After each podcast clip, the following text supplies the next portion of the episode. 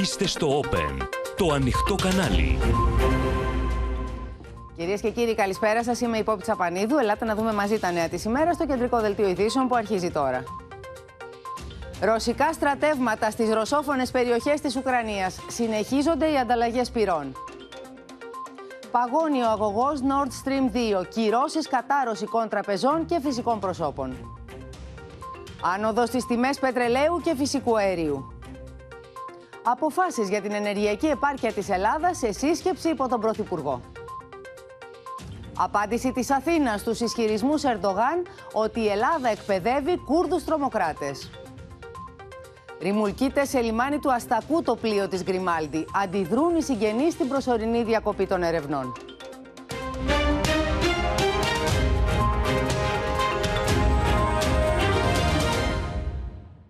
Καταιγιστικές οι εξελίξεις στο ζήτημα της Ουκρανίας, κυρίες και κύριοι, μετά την απόφαση της Ρωσίας να αναγνωρίσει την ανεξαρτησία των περιοχών του Ντομπά και να στείλει στρατιωτικές δυνάμεις στις ρωσόφωνες περιοχές. Ο Βλαντίμιρ Πούτιν εξήγησε ότι η απόφαση ελήφθη αφού το ΝΑΤΟ θεωρεί τη χώρα του απειλή και η Δύση εξοπλίζει την Ουκρανία. Οι ρωσόφωνοι του Ντονιέτσκ ξεχύθηκαν σε πανηγυρισμούς και ο πρόεδρος της Ουκρανίας διεμήνυσε ότι η χώρα του δεν θα εκχωρήσει τίποτα σε κανέναν, εκφράζοντας και την πεποίθηση ότι δεν θα γίνει μεγάλης κλίμακας πόλεμος από τη Ρωσία. Θα παρακολουθήσουμε τις εξελίξεις όπως αυτές τρέχουν και είναι καταιγιστικές με το Σωτήρη Δανέζη, ο οποίος βρίσκεται στη Μαριούπολη. Είναι μάλιστα εν μέσω μιας διαδήλωσης για, τη για την αναδύον της ρωσικής επίθεσης. Θα συνδεθούμε με το Θανάση Αυγερινό, ο οποίος βρίσκεται στο Ροστόφ. Η Μαρία Ρόνη στις Βρυξέλλες, όπου συνεδριάζουν οι Υπουργοί Εξωτερικών των Ευρωπαίοι, προκειμένου να καταλήξουν και να επιβάλλουν κυρώσεις στη Ρωσία. Ο Μιχάλης Ιγνατίου με εξαιρετικές εξελίξεις από την Αμερική. Να τα πάρουμε όμως όλα με τη σειρά και να παρακολουθήσουμε πρώτα το ρεπορτάζ.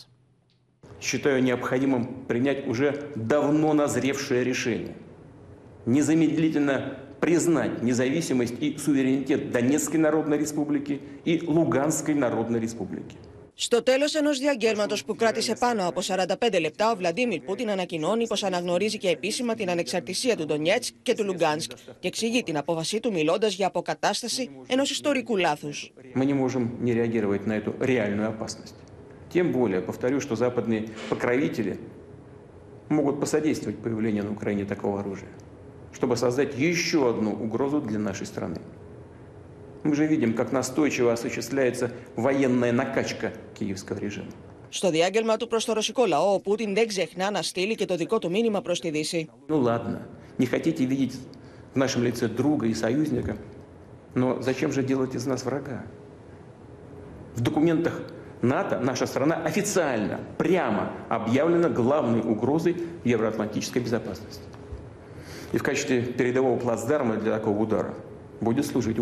Στο τέλος του διαγγέλματος, ο Πούτιν υπογράφει την απόφαση για την ανεξαρτησία του Ντονιέτσκ και του Λουγκάνσκ, η οποία σήμερα επικυρώθηκε και από τη Δούμα, συμπεριλαμβάνοντας μάλιστα και τις περιοχές που δεν ελέγχονται από τους Ρωσόφωνους αλλά από τον Ουκρανικό στρατό. Λίγο μετά την αναγνώριση, οι ρωσικά στρατεύματα φτάνουν σε Ντονιέτσκ και Λουγκάνσκ με τα πρώτα άρματα μάχης να κάνουν την εμφάνισή τους στους δρόμους. Το κομβόι στρατιωτικών οχημάτων πέρασε μέσα στη νύχτα από συνοριακά φυλάκια στις περιοχές που ελέγχουν οι Ρωσόφωνοι και πριν από λίγες ώρες είχε αναγνωρίσει ως ανεξάρτητες ο Ρώσος πρόεδρος. Οι Ρωσόφωνοι ελέγχουν το 1 τρίτο της περιφέρειας του Ντομπά, δηλαδή περίπου 6.500 τετραγωνικά μίλια κατά μήκος των συνόρων με τη Ρωσία. Λίγη ώρα αργότερα θα είναι η σειρά του Βολοντίμι Ζελένσκι να απευθυνθεί στο λαό του στέλνοντας το δικό του μήνυμα. Ми на своїй землі. Ми нічого і нікого не боїмось. Ми нічого і нікому не винні. І ми нічого і нікому не віддамо. І ми в цьому впевнені. Σε σημερινέ του δηλώσει, ο Ουκρανό πρόεδρο είπε ότι δεν θεωρεί πω θα χρειαστεί να επιβάλλει προ το παρόν τουλάχιστον στρατιωτικό νόμο. Ми віримо в те, що війни не буде потужної проти України і не буде е, широкої ескалації з боку Російської Федерації. І Якщо буде, буде запроваджений військовий стан.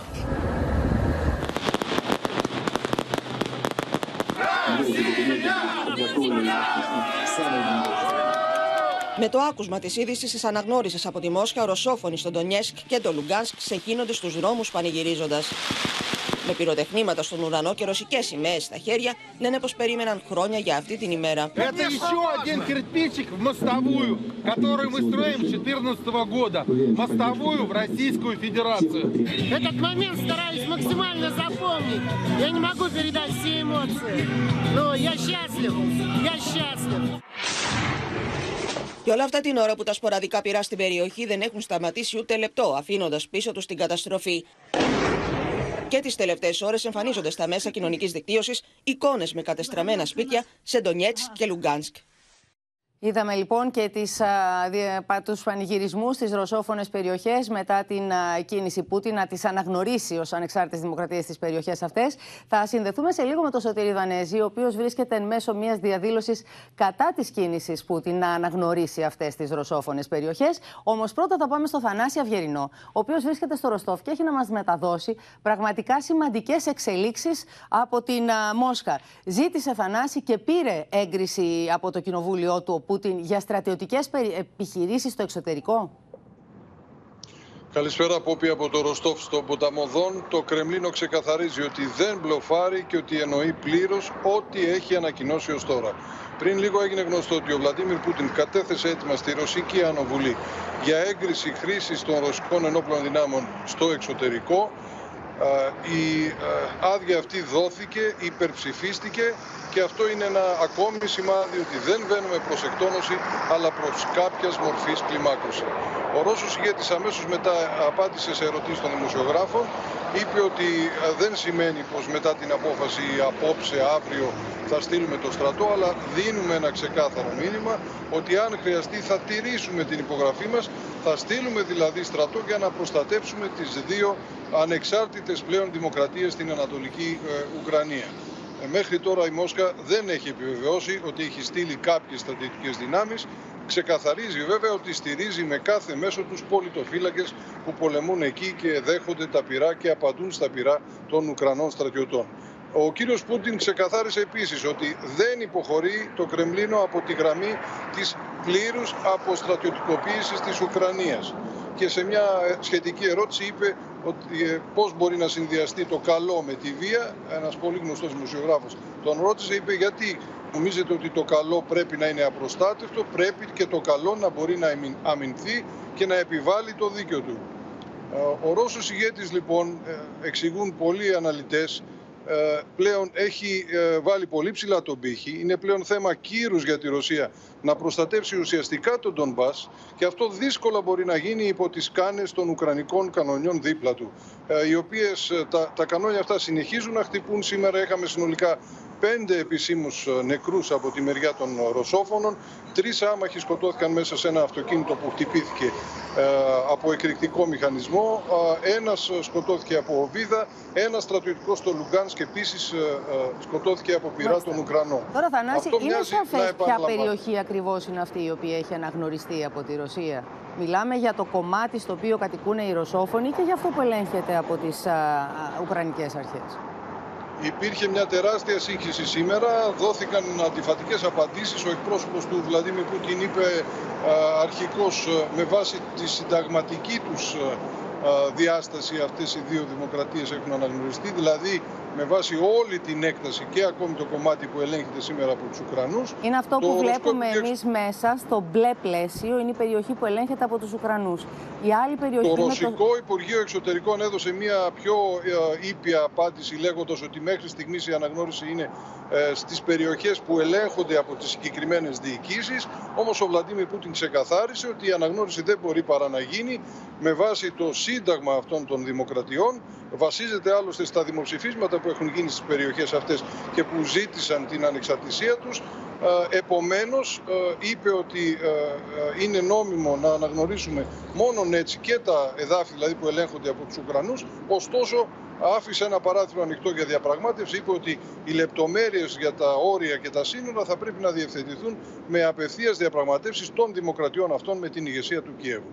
Κάτι βέβαια που καταλαβαίνουμε όλοι ότι πρακτικά αυτή τη στιγμή και για τον ορατό επόμενο χρόνο δεν μπορεί να υπάρξει. Μάλιστα, Δανάση, να σε ευχαριστήσουμε πάρα πολύ. Να ακούσουμε στο μεταξύ τη διαβεβαίωση Πούτιν ότι δεν έχει επεκτατικές τάσεις. Πώς ακριβώς το είπε στο βίντεο που κόψαμε.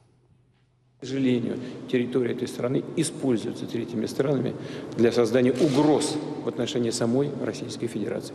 Дело только в этом. Мы видим и предвидели, можно сказать, спекуляции на эту тему, на тему о том, что э, Россия собирается восстановить э, империю э, в имперских же границах. Это абсолютно не соответствует действительности. Πάμε τώρα και στη Μαριούπολη, στο Σωτήρι Δανέζη, για να μας μεταφέρει το κλίμα και τα όσα συμβαίνουν εκεί αυτή την ώρα, Σωτήρι.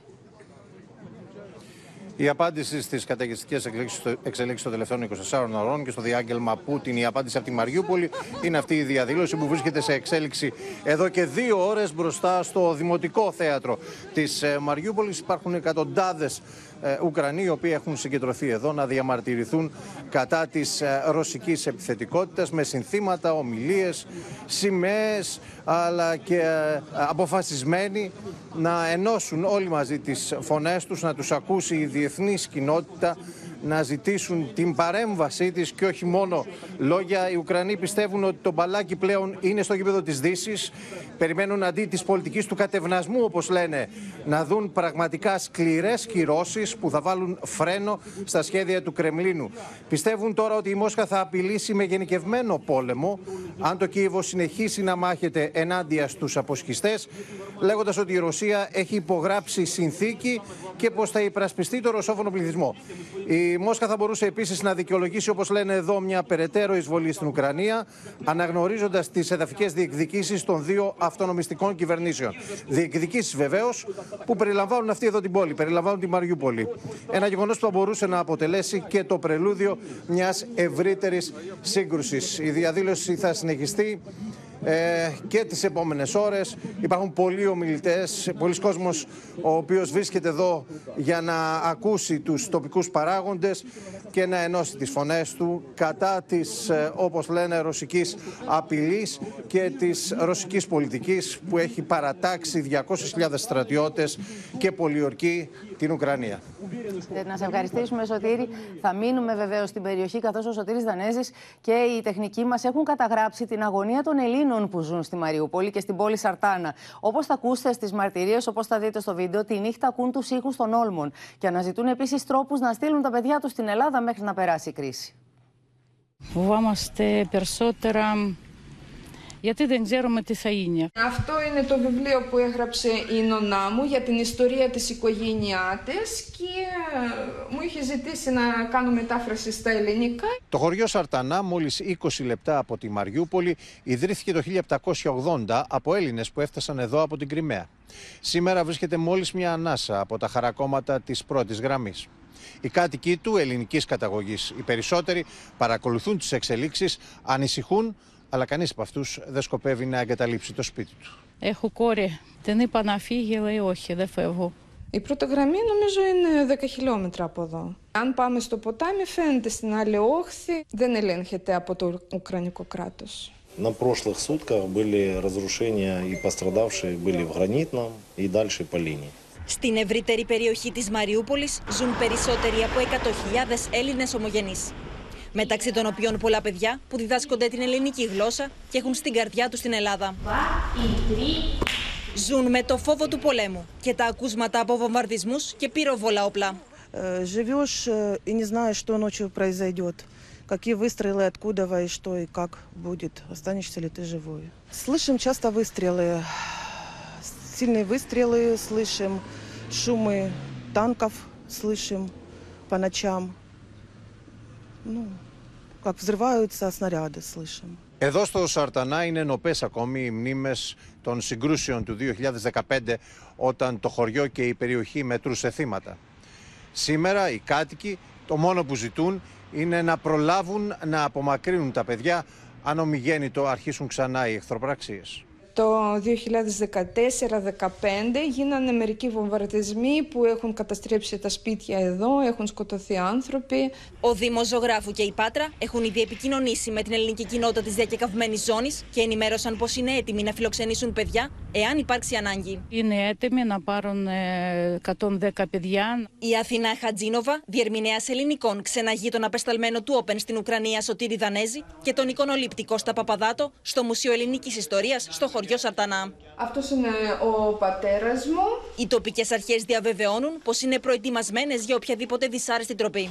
Мы будем защищать свою территорию, мы будем обеспечивать жизнедеятельность э, наших жителей, и мы будем делать все, чтобы этого не произошло. Το μήνυμα που στέλνουν οι ομογενεί στην Ελλάδα Όλη την Ουκρανία θέλει βοήθεια, επιστήριξη όλη την Ευρώπη. Από την Ανατολική Ουκρανία και τα χωριά που διατηρούν την ελληνικότητά τους και κινδυνεύουν ανα πάσα στιγμή να βρεθούν ανάμεσα σε διασταυρούμενα πυρά, για το Open, Σωτήρης Δανέζης.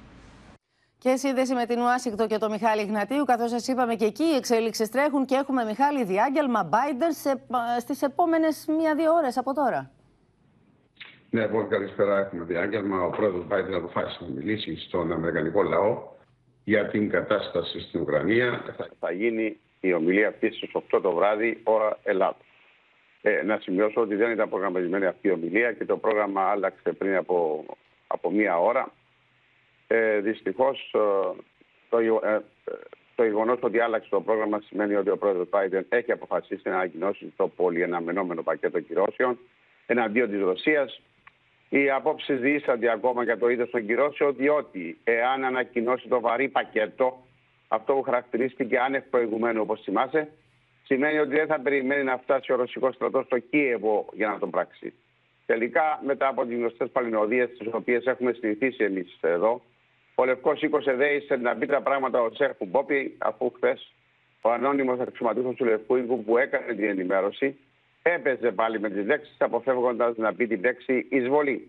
Στι επίμονες ερωτήσεις των δημοσιογράφων, ο αξιωματούχος αυτός είπε ότι η είσοδος ρωσικών στρατευμάτων στον Ντομπάτ δεν θα ήταν από μόνη της ένα νέο βήμα. Η Ρωσία είπε είχε δυνάμεις στον Ντομπάτ τα τελευταία 8 χρόνια. Προκλήθηκε άλλο, όπως καταλαβαίνεις, οπότε αποφασίστηκε σε υψηλό επίπεδο να ξεκαθαρίσει η κατάσταση σήμερα. Η στάση του αξιωματούχου όμως προκάλεσε ποικίλα σχόλια, καθώς είναι ένας εξ αυτών που, συμβολε... που συμβουλεύουν τον πρόεδρο Biden για όλα τα σοβαρά θέματα ασφάλειας, εξωτερικής και αμυντικής πολιτικής.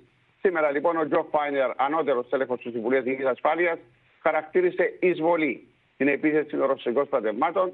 Μετά από 24 ώρες, ο Λευκός Οίκος και η Αμερικανική διπλωματία κατάφεραν να συνεννοηθούν στο αυτονόητο. Αρχικά, τα μέλη της Αμερικανικής κυβέρνησης που όλο το προηγούμενο διάστημα έβγαζαν πολεμικές κραυγές απειλούσαν να τιμωρήσουν παραδειγματικά τον κύριο Πούτιν αν εισβάλλει, δεν μπορούσαν να συμφωνήσουν για το πώς θα χαρακτηρίσουν την πράξη του. Διότι υπόπτη, ανάλογα με τον χαρακτηρισμό, θα είναι και οι απαντήσεις της Ουάσιγκτον, θα είναι και οι κυρώσεις. δηλαδή. Από τη στιγμή που ο κύριος Φάινερ, λοιπόν, με εντολή άνωθεν, μίλησε για εισβολή, τα πράγματα αλλάζουν και για τις κυρώσεις. Να πούμε ότι ο κύριος Φάινερ είπε ότι πιστεύουμε ότι αυτή είναι, ναι, η αρχή μιας εισβολής, η τελευταία εισβολή της Ρωσίας στην Ουκρανία. Και εξήγησε ότι αυτή είναι η τελευταία πολεμική ενέργεια της Ρωσίας στην Ουκρανία, που ξεκίνησε, όπως είπε, από το 2014, όταν η Ρωσία προσάρτησε τη χερσόνησο της Κρυμαίας. Πάντως, ο Λευκός Οίκος βρέθηκε σε αδικαιολόγητη σύγχυση για μια πράξη την οποία υποτίθεται ανέμεναν οι πάντε το τελευταίο διάστημα και έδειξε και την απουσία κεντρικής πολιτικής. Πέτυχαν όμως σε ένα πράγμα. Πρόβλεψαν όλες τις κινήσεις του κ. Πούτιν, Οπότε τώρα αναμένουμε να δούμε αν η πρόβλεψη για επίθεση και σε άλλες περιοχές της Ουκρανίας θα γίνει πραγματικότητα. Θέλω να σημειώσουμε ότι μέχρι αυτή τη στιγμή που μιλάμε δεν έχει αγκυρωθεί η συνάντηση του κ. Πλίνκεν με τον κ. Λαυρόφ, αλλά ας περιμένουμε το μήνυμα του Προέδρου Biden μπορεί να κάνει αναφορά, ειδική αναφορά στο θέμα αυτό. Μάλιστα. Είναι, είναι ενδιαφέρον το γεγονός ότι είναι ακόμα σε ισχύ το ραντεβού αυτό μεταξύ των δύο Υπουργών Εξωτερικών. Σε ευχαριστήσουμε πολύ. Ο Λευκός Οίκος, λοιπόν, όπως ακούσαμε και από τον Μιχάλη Γνατίου, αποκαλεί εισβολή την ανάπτυξη των ρωσικών στρατιωτικών δυνάμεων στις ρωσόφωνες περιοχές στην Ανατολική Ουκρανία. Και η Δύση, με έκτακτες συνεδριάσεις, αποφασίζει κυρώσεις με ισχυρότερη το πάγωμα της πιστοποίησης του αγωγού Nord Stream 2. Ο Ρώσος πρόεδρος, πάντως, δείχνει έτοιμος να αντιμετωπίσει κάθε εξωτερική αντίδραση, όσο ο Ουκρανός ομολογό του αφήνει ανοιχτό το ενδεχόμενο διακοπή διπλωματικών σχέσεων με τη Μόσχα. Ο Βλαντίμιρ Πούτιν κάνει λόγο στο διάγγελμά του για γεωπολιτική καταστροφή που προκλήθηκε με τη διάλυση τη Σοβιετική Ένωση και την οποία πρέπει να αποκαταστήσει, ξεκινώντα με την αναγνώριση τη ανεξαρτησία του Ντονιέτσκ και του Λουγκάνσκ. Это у них декоммунизация называется. Вы хотите декоммунизации? Ну что же, нас это вполне устраивает. Но не нужно, что называется, останавливаться на полпути. Мы готовы показать вам, что значит для Украины настоящая декоммунизация. Το Ριανοβόστη μεταδίδει ότι ο Ρώσος πρόεδρος είχε ενημερώσει τον Όλαφ Σόλτς και τον Εμμανουέλ Μακρόν ότι θα προβεί στην αναγνώριση της ανεξαρτησίας των δύο περιοχών του Ντομπά. Αμερικανικά μέσα αναφέρουν ότι οι αξιωματούχοι του Λευκού Οίκου συζήτησαν με τον Βολοντίμιρ Ζελένσκι το δεχόμενο φυγή του από το Κίεβο, ενώ τον συμβούλευσαν να μην προχωρήσει ακόμα στην επιβολή στρατιωτικού νόμου στην Ουκρανία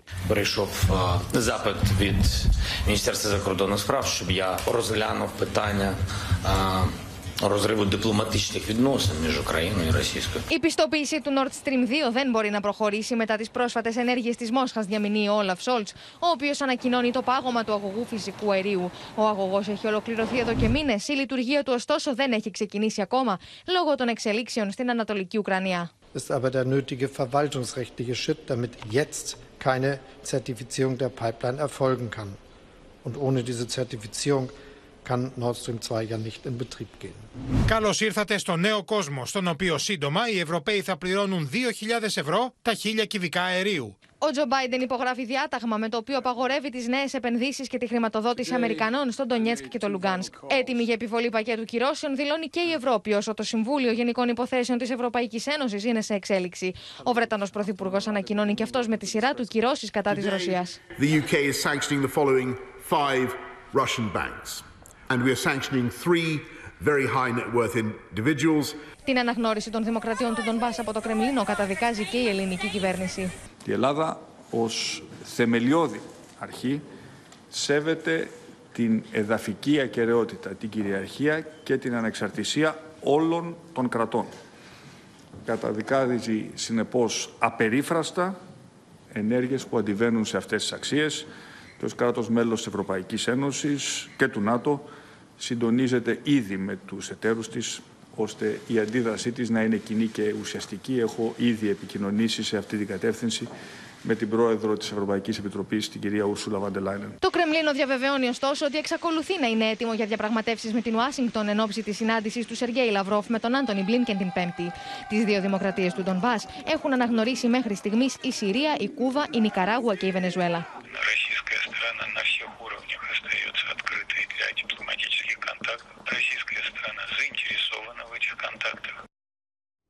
Αυτή την ώρα στο Παρίσι συνεδριάζουν εκτάκτως οι Ευρωπαίοι Υπουργοί Εξωτερικών για να καταλήξουν στο πρώτο πακέτο κυρώσεων. Πάμε στη Μαρία Ρόνη που έχει ρεπορτάζ και θα μας πει περισσότερες πληροφορίες. Μαρία. Πράγματι, ε, Πόπη, η Ευρωπαϊκή Ένωση αντιδρά με ταχύτητα και με ενότητα στις ε, παράνομες ενέργειες της ε, Ρωσίας. Εδώ και περίπου δύο ώρες συνεδριάζουν εκτάκτως στο Παρίσι οι Υπουργοί Εξωτερικών της Ευρωπαϊκής Ένωσης για το πρώτο πακέτο κυρώσεων. Και από στιγμή σε στιγμή, μάλιστα, αναμένεται η συνέντευξη τύπου. Οι κυρώσεις αυτές έχουν προετοιμαστεί εδώ και καιρό από την Κομισιόν μετά από διαβούλευση με τις χώρες της Ευρωπαϊκής Ένωσης και με συνεννόηση με τις Ηνωμένες Πολιτείες. Αυτή τη στιγμή στο τραπέζι των Υπουργών Εξωτερικών βρίσκονται προτάσεις για τις εξής κυρώσεις. Πρώτον, περιορισμός της πρόσβασης της Ρωσίας στις ευρωπαϊκές χρηματαγορές, στοχοποίηση ρωσικών τραπεζών που χρηματοδοτούν ρωσικού, τις ρωσικές στρατιωτικές επιχειρήσεις στον Ντονμπάς, ε, κυρώσεις κατά προσώπων που εμπλέκονται στην παράνομη αναγνώριση της ανεξαρτησίας των περιοχών ε, στον Ντομπάς και διακοπή εμπορίου μεταξύ των δύο αυτονομιστικών περιοχών και της Ευρωπαϊκής Ένωσης. Να υπενθυμίσουμε ότι οι κυρώσεις ή όποιες κυρώσεις αποφασιστούν θα πρέπει να εγκριθούν με ομοφωνία και από τους 27 και η Ευρωπαϊκή Ένωση τονίζει ότι είναι έτοιμη να λάβει πρόσθετα μέτρα σε μεταγενέστερο στάδιο εάν χρειαστεί υπό, υπό το φως των μελλοντικών Μάλιστα. εξελίξεων. Και αναμένουμε τη συνέντευξη τύπου να δούμε τι αποφάσισε. Θα είμαστε σε επικοινωνία ούτως ή άλλως για όσο χρειαστεί και με έκτακτα δελτία. Θα σε ευχαριστήσουμε πολύ. Στην πιο ισχυρή πάντως κύρωση κατά της Ρωσίας προχώρησε η Γερμανία. Ο Όλαφ Σόλτς ανακοίνωσε ότι αναστέλλεται η αδειοδότηση του Nord Stream 2. Πάμε στο Βερολίνο, στον Παντελή Βαλασόπουλο, που έχει περισσότερα γι' αυτό, να δούμε τι παρασκήνιο υπήρξε για να φτάσει ο καγκελάριος σε αυτή την ανακοίνωση, Παντελή. Καλησπέρα, Πόπη. Να πούμε το παρασκήνιο και να πάμε λίγο πίσω στη συνέντευξη τύπου Πούτιν-Σόλτ πριν λίγες μέρες στη Μόσχα. Εκεί ο κύριος Πούτιν αναφέρει τη λέξη γενοκτονία. Το καταλαβαίνει ο κύριος Σόλτς τι πάει να γίνει ε, και αναφέρει ότι εάν η, η Ρωσία αναγνωρίσει τις δύο επαρχίες, τότε θα την αχθούν όλα στον αέρα. Και μάλιστα αναφέρει και τον αγωγό Nord Stream 2 ότι αν κλιμακώσει η Ρωσία δεν πρόκειται να υπάρξει η λειτουργία αυτού του αγωγού. Όπως λένε εδώ οι πληροφορίες, τον κύριο Σόλτς, γιατί είχε μια επαναλαμβανόμενη στάση ο κύριος Σόλτς μέχρι που πήγε στην Βάσιτον, είχε πείσει με πίεση μεγάλη ο κύριος Χάμπεκ, ο αντικαγκελάριος υπουργός Οικονομίας ε, από το κόμμα των Πρασίνων. Αυτός είχε πρωτοστατήσει στο να μπει πάνω στο τραπέζι ξεκάθαρα το θέμα του αγωγού και να ξεκαθαρίσει η Γερμανία τη θέση της κυρίως απέναντι στις ΗΠΑ. Σήμερα ο κύριος Σόλτς έδωσε εντολή στον κύριο Χάμπεκ να στείλει έτοιμα στην αρμόδια αρχή ώστε να σταματήσει αυτή τη στιγμή από σήμερα η αδειοδότηση, όλες οι, οι ενέργειες που γίνονται για την αδειοδότηση του αγωγού. Δεν μπορούσαμε, λέει, να κάνουμε αλλιώς. Γιατί δεν μπορούσαμε να κάνουμε αλλιώς, Γιατί υπάρχει μια σειρά θεμάτων που υπάρχουν με τη Ρωσία. Η Ρωσία, λένε, έχει καταπατήσει κατάφορα το διεθνές δίκαιο, την διεθνή νομιμότητα, τις συμφωνίες του ΜΙΣ, τη Χάρτα των Ηνωμένων Εθνών και τη Συμφωνία του Βουκουρεστίου του 1994, όπου η Ρωσία είναι εγγύητρια δύναμη της εθνικής κυριαρχίας της Ουκρανίας, όταν η Ουκρανία με τη συμφωνία αυτή παρέδωσε τα πυρηνικά της πρώην Σοβιετικής Ένωσης. Έχουν καταπατηθεί λοιπόν, λένε, όλες αυτές οι συμφωνίες. Δεν μπορεί να γίνει αλλιώς. Νεκρώνει αυτή τη στιγμή ο Nord Stream 2. Να σου πω και κάτι τελευταίο. Πριν από λίγο, ο κύριος Χάμπεκ, ο αντικαγκελάριος, δήλωσε ότι πήραμε αυτές τις αποφάσεις γιατί η κατάσταση έχει αλλάξει. Δεν μπορούσαμε να κάνουμε αλλιώς. Αυτό το χειμώνα δεν θα το ξεχάσουμε. Εύκολα θα υπάρξουν ενεργειακές, γεωπολιτικές και στρατηγικές συνέπειες για όλα. Να σε ευχαριστήσουμε πολύ. Όλες οι χώρες λοιπόν της Ευρωπαϊκής Ένωσης είναι σε ετοιμότητα. Συνεδρίασαν συμβούλια ασφαλεία σε πολλές χώρες και στη δική μας συζητήθηκε η κατάσταση της αγοράς ενέργειας αλλά και η ενεργειακή ασφάλεια της χώρας μας. Αυτό ήταν ένα από τα θέματα που συζητήθηκαν σε αυτή την έκτακτη σύσκεψη του ΚΙΣΕΑ. Επιτάπητος στέθηκαν λοιπόν όλα τα πιθανά σενάρια, φυσικά η πορεία της τιμής του φυσικού αερίου, όπως επίσης και η συνδρομή στου ομογενεί της Ανατολικής Ουκρανίας. Συναγερμό στην Αθήνα προκάλεσε το διάγγελμα Πούτιν και η κλιμάκωση της ρωσο-ουκρανικής κρίσης, καθώς επηρεάζεται άμεσα η ροή του φυσικού αερίου και προς την Ελλάδα. Ο Κυριάκος Μητσοτάκης συγκάλεσε έκτακτα το Κισέα στο Μαξίμου με την ενεργειακή επάρκεια αλλά και τις ανατιμήσεις να αποτελούν το κύριο ζήτημα αυτή τη στιγμή. Η Αθήνα εξετάζει όλα τα πιθανά σενάρια για την κρίση και αναζητά εναλλακτικές οδούς εφοδιασμού προκειμένου να μην αντιμετωπίσει πρόβλημα στην κάλυψη των αναγκών της. Θέλω να διαβεβαιώσω όλους τους Έλληνες πολίτες ότι έχουμε ως κυβέρνηση λάβει όλα τα απαραίτητα μέτρα ώστε η τροφοδοσία της χώρας σε φυσικό αέριο να παραμείνει ασφαλής και να συνεχιστεί απρόσκοπτα. Η Ελλάδα προμηθεύεται από τη Ρωσία φυσικό αέριο που καλύπτει περισσότερο από το 40% των αναγκών της.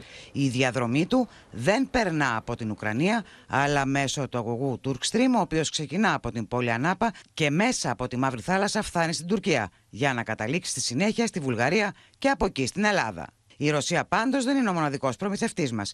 Υπάρχει και το Αζερβαϊτζάν. Ο αγωγός ΤΑΠ με αζέρικο φυσικό αέριο από το Αζερβαϊτζάν με ανατολική ροή μέσω Γεωργίας και Τουρκίας μπαίνει στην Ελλάδα στους κήπους του Εύρου.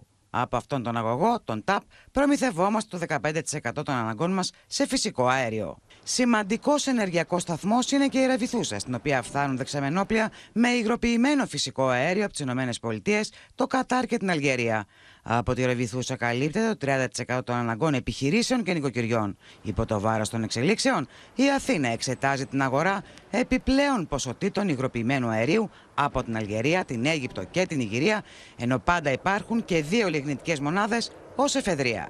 Η ασφάλεια των χιλιάδων ομογενών που ζουν στην Ανατολική Ουκρανία και κυρίως στη Μαριούπολη είναι ένα ακόμα καυτό ζήτημα. Στο Κισέα έτρεξαν όλα τα σενάρια για την πιθανή απομάκρυνσή τους εάν η κατάσταση δυσκολέψει. Για την ώρα πάντως, το Υπουργείο Εξωτερικών προτρέπει όποιον θέλει να επιστρέψει στην Ελλάδα να έρθει σε επαφή με την πρεσβεία μας στο Κίεβο. Η χώρα μας έχει έναν επιπλέον λόγο ανησυχίας και παρακολούθησης των εξελίξεων. Την προστασία και τη στήριξη της ελληνικής ομογένειας στην Ουκρανία. Το Υπουργείο Εξωτερικών καλεί επίσης τους Έλληνες πολίτες να αποφεύγουν τα ταξίδια προς την Ουκρανία. Να μείνουμε λίγο στο θέμα αυτό, στο θέμα των ομογενών μας και να πάμε στην Αλεξία Τασούλη να δούμε και πώς προτίθεται να το χειριστεί η ελληνική κυβέρνηση αυτό και τι μαθαίνεις από την πρεσβεία μας στην Ουκρανία, Αλεξία. Πόπη, για την ελληνική κυβέρνηση η προστασία της ελληνικής ομογένειας που είναι στο σημείο επαφής στην Ουκρανία είναι ύψης της προτεραιότητας. Αυτή την ώρα ο Νίκος Δένδιας ενημερώνει το Συμβούλιο των Υπουργών Εξωτερικών στο Παρίσι για αυτό το θέμα.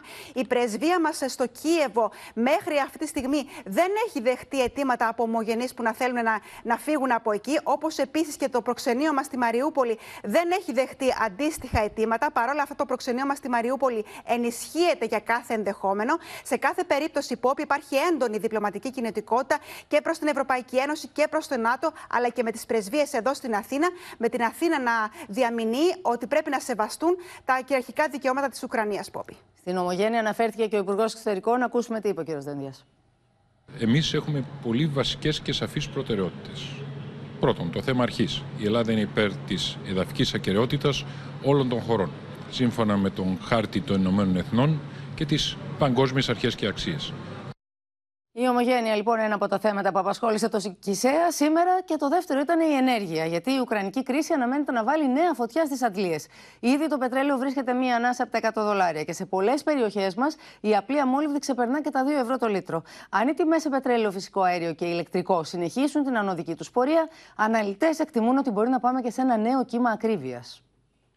Τον αντίκτυπο που θα υπάρξει από έναν πόλεμο στη Ρωσία κοστολογούν οι αγορές. Μάλιστα, διεθνείς αναλυτές εκτιμούν ότι σε περίπτωση που η Ρωσία κλείσει τη στρόφικα φυσικού αερίου προς την Ευρώπη, θα εκτοξευθούν οι τιμές του πετρελαίου. We could see oil prices rise another 10 to 15 dollars a barrel, putting Brent at about 110 dollars a barrel. Διεθνεί οίκοι όπως η Capital Economics εκτιμούν πως οι τιμές του πετρελαίου θα μπορούσαν να αυξηθούν στα 120 με 140 δολάρια το βαρέλι, ενώ ο πληθωρισμός θα ανέβαινε κατά επιπλέον 2%.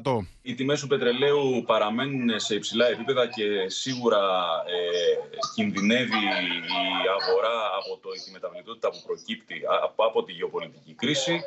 Ε, ενδέχεται αυτό το πράγμα να επηρεάσει, να συνεχίσει να επηρεάζει τους ήδη υψηλούς πληθωρισμούς των ε, μεγάλων οικονομιών. Οι τιμές της ενέργειας παραμένουν στα ύψη. Το πετρέλαιο βρίσκεται μία ανάσα από τα 100 δολάρια, το φυσικό αέριο έχει επιστρέψει στα επίπεδα των 80 ευρώ ανά μεγαβατόρα, ενώ η Ελλάδα παραμένει πρωταθλήτρια Ευρώπης στη χονδρική τιμή του ρεύματος στα 188,4 ευρώ. Αν επιβεβαιωθούν τα σενάρια για νέα αύξηση των τιμών, θα υπάρξουν επιπλέον ανατιμήσεις σε καύσιμα, λογαριασμούς ρεύματος και φυσικού αερίου, σε βασικά είδη διατροφής, ενώ θα ανέβει και το κόστος μεταφοράς όπως εισιτήρια. Τραγική κατάσταση, παιδιά. Και με τη ΔΕΗ και με το φυσικό αέριο. Ο κόσμος είναι σε απόγνωση. Ψωνίζουμε από λαϊκές, από ε, καταστήματα που έχουν ευθυνές τιμές, αλλά όσο πάνε και σφίγγουν τα πράγματα. Η κλιμάκωση της κρίσης στην Ουκρανία απειλεί να βάλει νέα φωτιά και στις αντλίες των καυσίμων. Η μέση τιμή της βενζίνης έσπασε νέο ρεκόρ, πάνω από τα 1,88 ευρώ το λίτρο. Στην Αττική, η φθηνότερη τιμή της βενζίνης πωλείται προς 1,728 ευρώ το λίτρο και η ακριβότερη πάνω από 2 ευρώ. Όπως και σε εκατοντάδες πρατήρια σε όλη τη χώρα, που η απλή αμόλυβδη κοστίζει πάνω από 2 ευρώ το λίτρο. Στο θέμα της ακρίβειας όμως αναφέρθηκε μεταξύ άλλων και ο Αλέξης Τσίπρας, ο πρόεδρος του ΣΥΡΙΖΑ. Να ακούσουμε ένα απόσπασμα από όσα είπε. Όσο διαφαίνεται ότι η κρίση θα διαρκέσει. Το επιχείρημα ότι δεν υπάρχει δημοσιονομικός χώρος θα ευσταθούσε αν υπήρχε μια συνετή ε, πρακτική ε, σε μια σειρά από άλλα ζητήματα. 7 δις εξοπλισμούς. Βλέπουμε 7 δις απευθείας αναθέσεις και κλειστούς διαγωνισμούς. Και όταν είναι να δώσεις ένα ευρώ για να στηρίξεις την κοινωνία, γίνονται αντιστάσεις.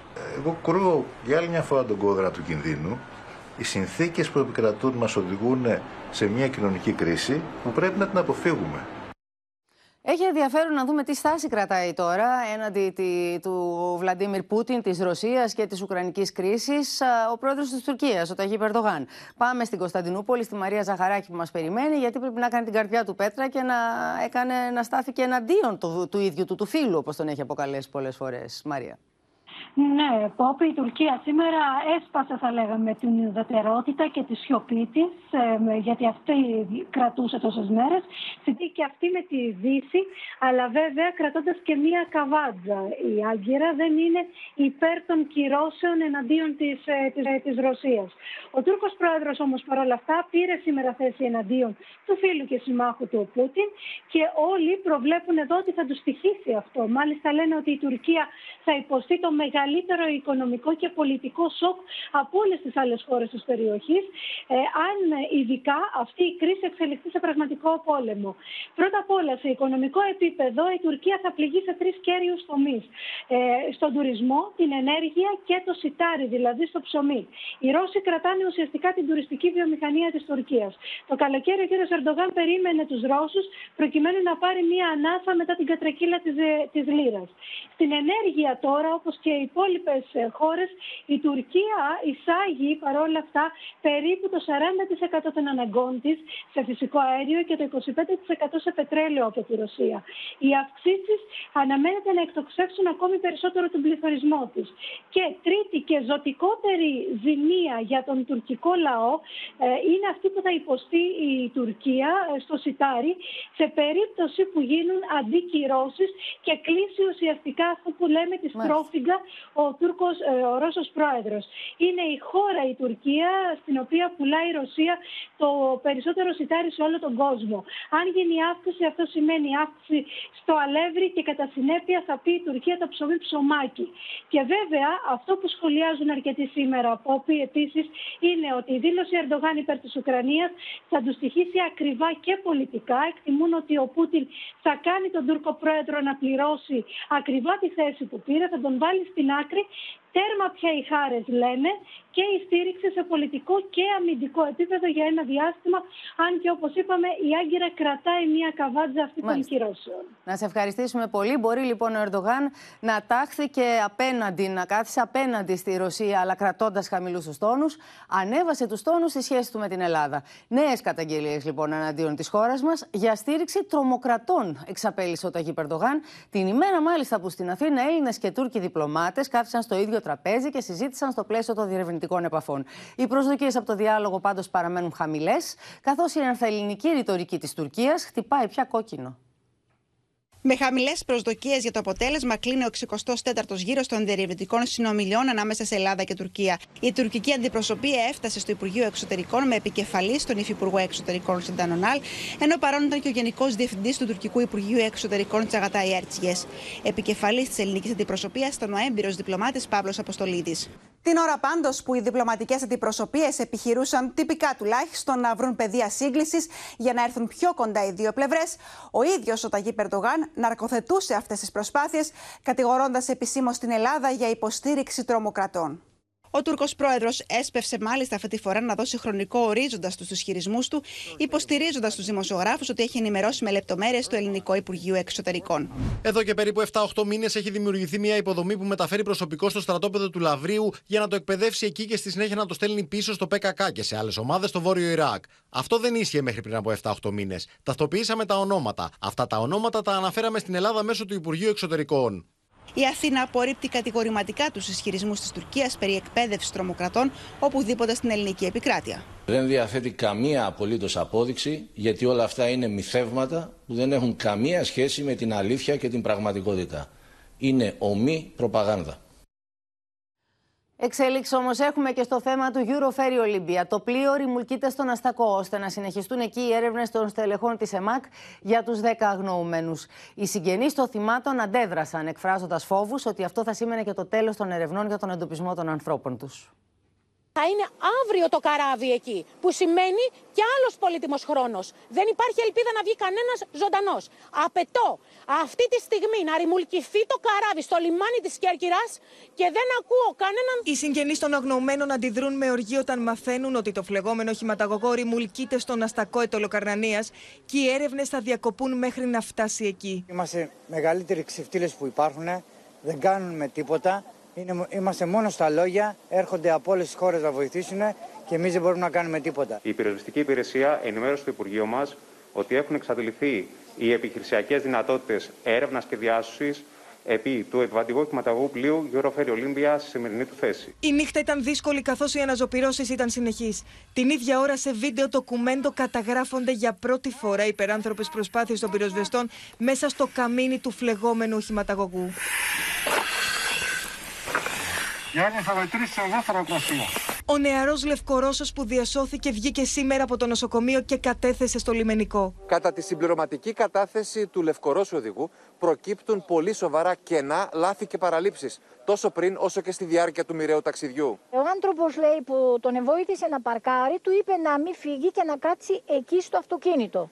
Επειδή ταξιδεύει πρώτη φορά, δεν ήξερε τους κανόνες και παρέμεινε εκεί. Όμως σε κάποια στιγμή είδε που παρκάρανε μπροστά του, πίσω του, δεξιά-αριστερά και αυτός δεν μπορούσε να κουνηθεί. Δεν μπορούσε να βγει από το αυτοκίνητο και θεώρησε που αυτό ήταν το λογικό και έτσι πρέπει να ταξιδέψει. Μέχρι το πρωί οι ελπίδες των συγγενών των αγνοωμένων ήταν ακόμα ζωντανές και προσπαθούσαν να βοηθήσουν και αυτοί στις έρευνες με όποιες πληροφορίες είχαν. Τους έχω πει που βρίσκεται ο άντρας μου. Γνωρίζουν πάρα πολύ καλά. Κυρία Μπεκιάδη μου, πού τους έχετε πει ότι είναι; Βρίσκεται στον καταπέλτη. Μπήκε τελευταίο στον καταπέλτη στο δεύτερο ντεκ. Συνάδελφοι των αγνοωμένων παρακολουθούσαν με αγωνία την εξέλιξη των ερευνών και έδιναν στοιχεία για το πού μπορεί να βρίσκονται οι οδηγοί. Τώρα που είναι οι πυροσβέστες, Ναι. δύο Να το μέτρα γυρίσουμε πίσω, πίσω, παιδιά. Ναι. από το αριστερό του χέρι, από μέσα, γυρίσουμε πίσω, είναι σε το αυτό που λέει ο αυτοκίνητο άνθρωπος. του Μπεκιάρη. Αυτοκίνητο. Ήταν μέσα στο αυτοκίνητο. Το δικό μου αυτοκίνητο είναι δύο αυτοκίνητα πιο πίσω και αριστερά. Από το αυτο... Σε καμπίνα ήμουν εγώ. Ο κατάπλου του χηματογωγού στον Αστακό ανησυχεί τους κατοίκους που φοβούνται για μια ενδεχόμενη ρήπανση. Η ανησυχία που είναι έκδηλη είναι επειδή είναι φορτωμένο με μεγάλες ποσότητες πετρελαίου και λιπαντικών. Μήπως υπάρχει κάποια διαρροή. Αυτό είναι ο φόβος. Σύμφωνα με το λιμενικό, οι έρευνες θα συνεχιστούν αμέσως μόλις το πλοίο φτάσει στο λιμάνι.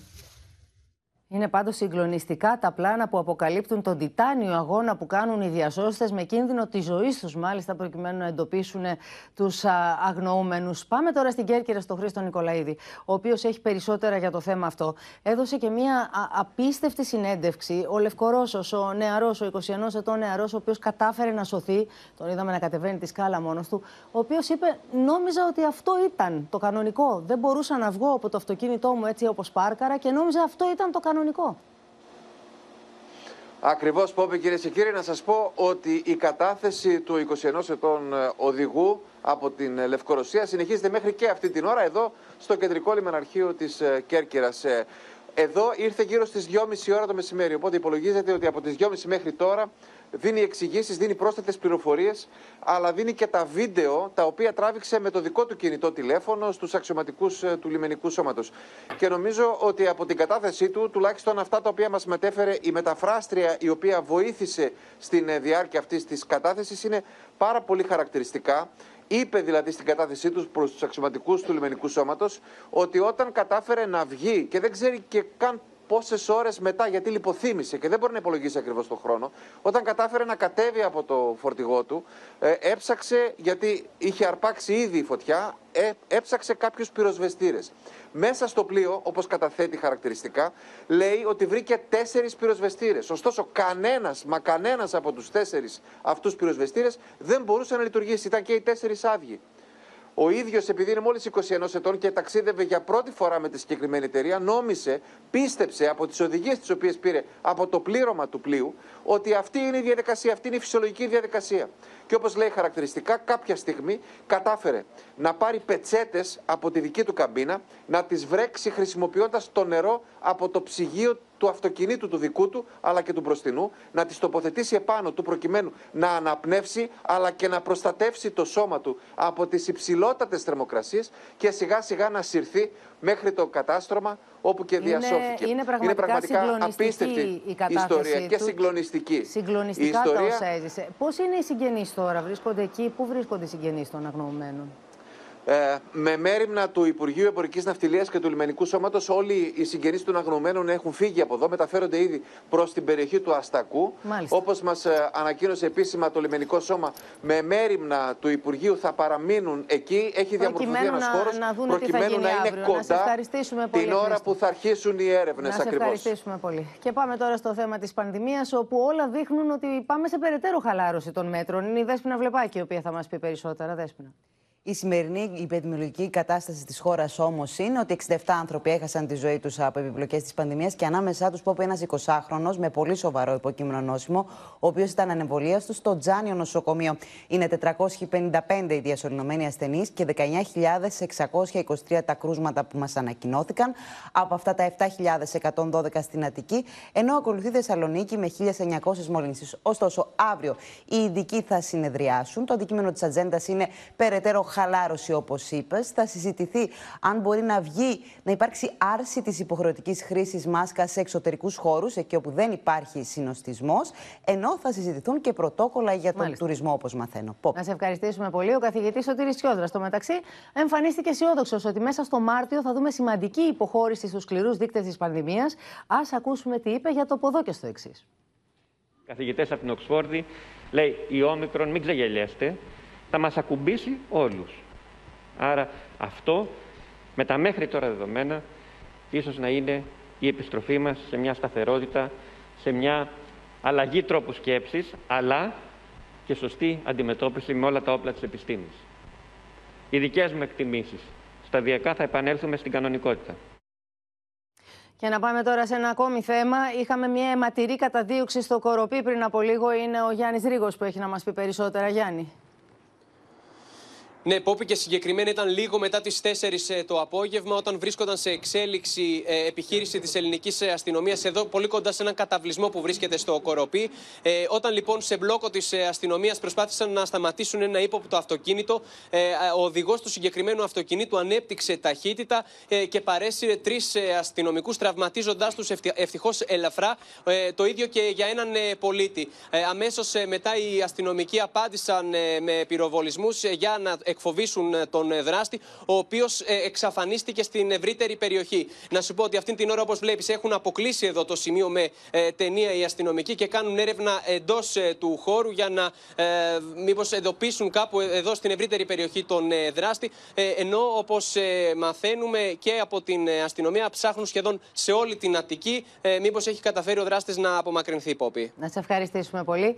Έχουμε όμως και μια σημαντική εξέλιξη στο θέμα της Ουκρανίας. Σύνδεση με τη Μαρία Ρόνη. Μαρία.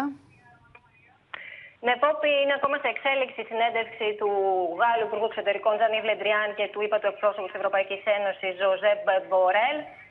Ανακοίνωσαν πριν από λίγο ότι με ομοφωνία συμφώνησαν οι Υπουργοί Εξωτερικών στο πρώτο πακέτο κυρώσεων που θα πονέσουν πολύ τη Ρωσία, όπως είπανε.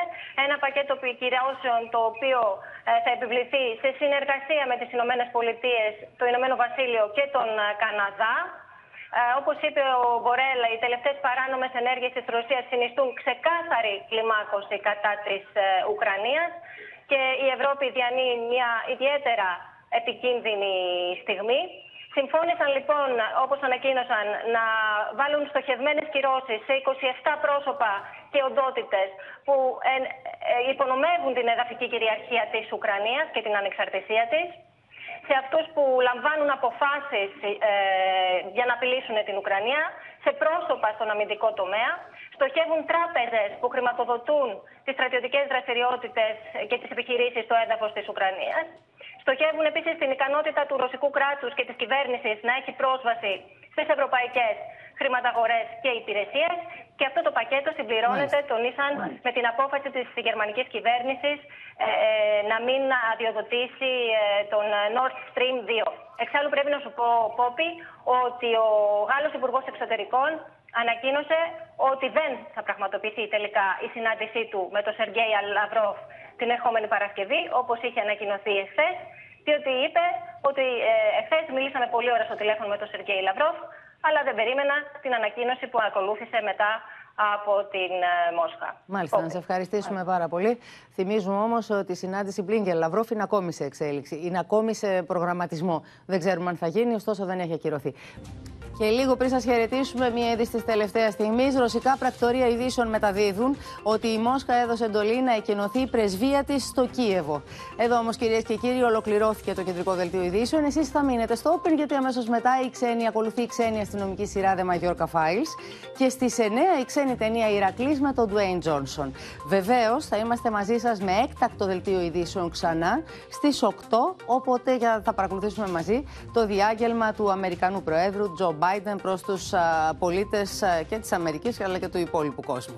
Σας ευχαριστούμε λοιπόν που μείνατε και σήμερα εδώ κοντά μας. Σας ευχαριστούμε που μας παρακολουθήσατε και μας εμπιστευτήκατε για την ενημέρωσή σας. Διακόπτουμε προσωρινά το δελτίο ειδήσεων. Επιστρέφουμε με έκτακτο στις 8 για το διάγγελμα Biden. Γεια σας.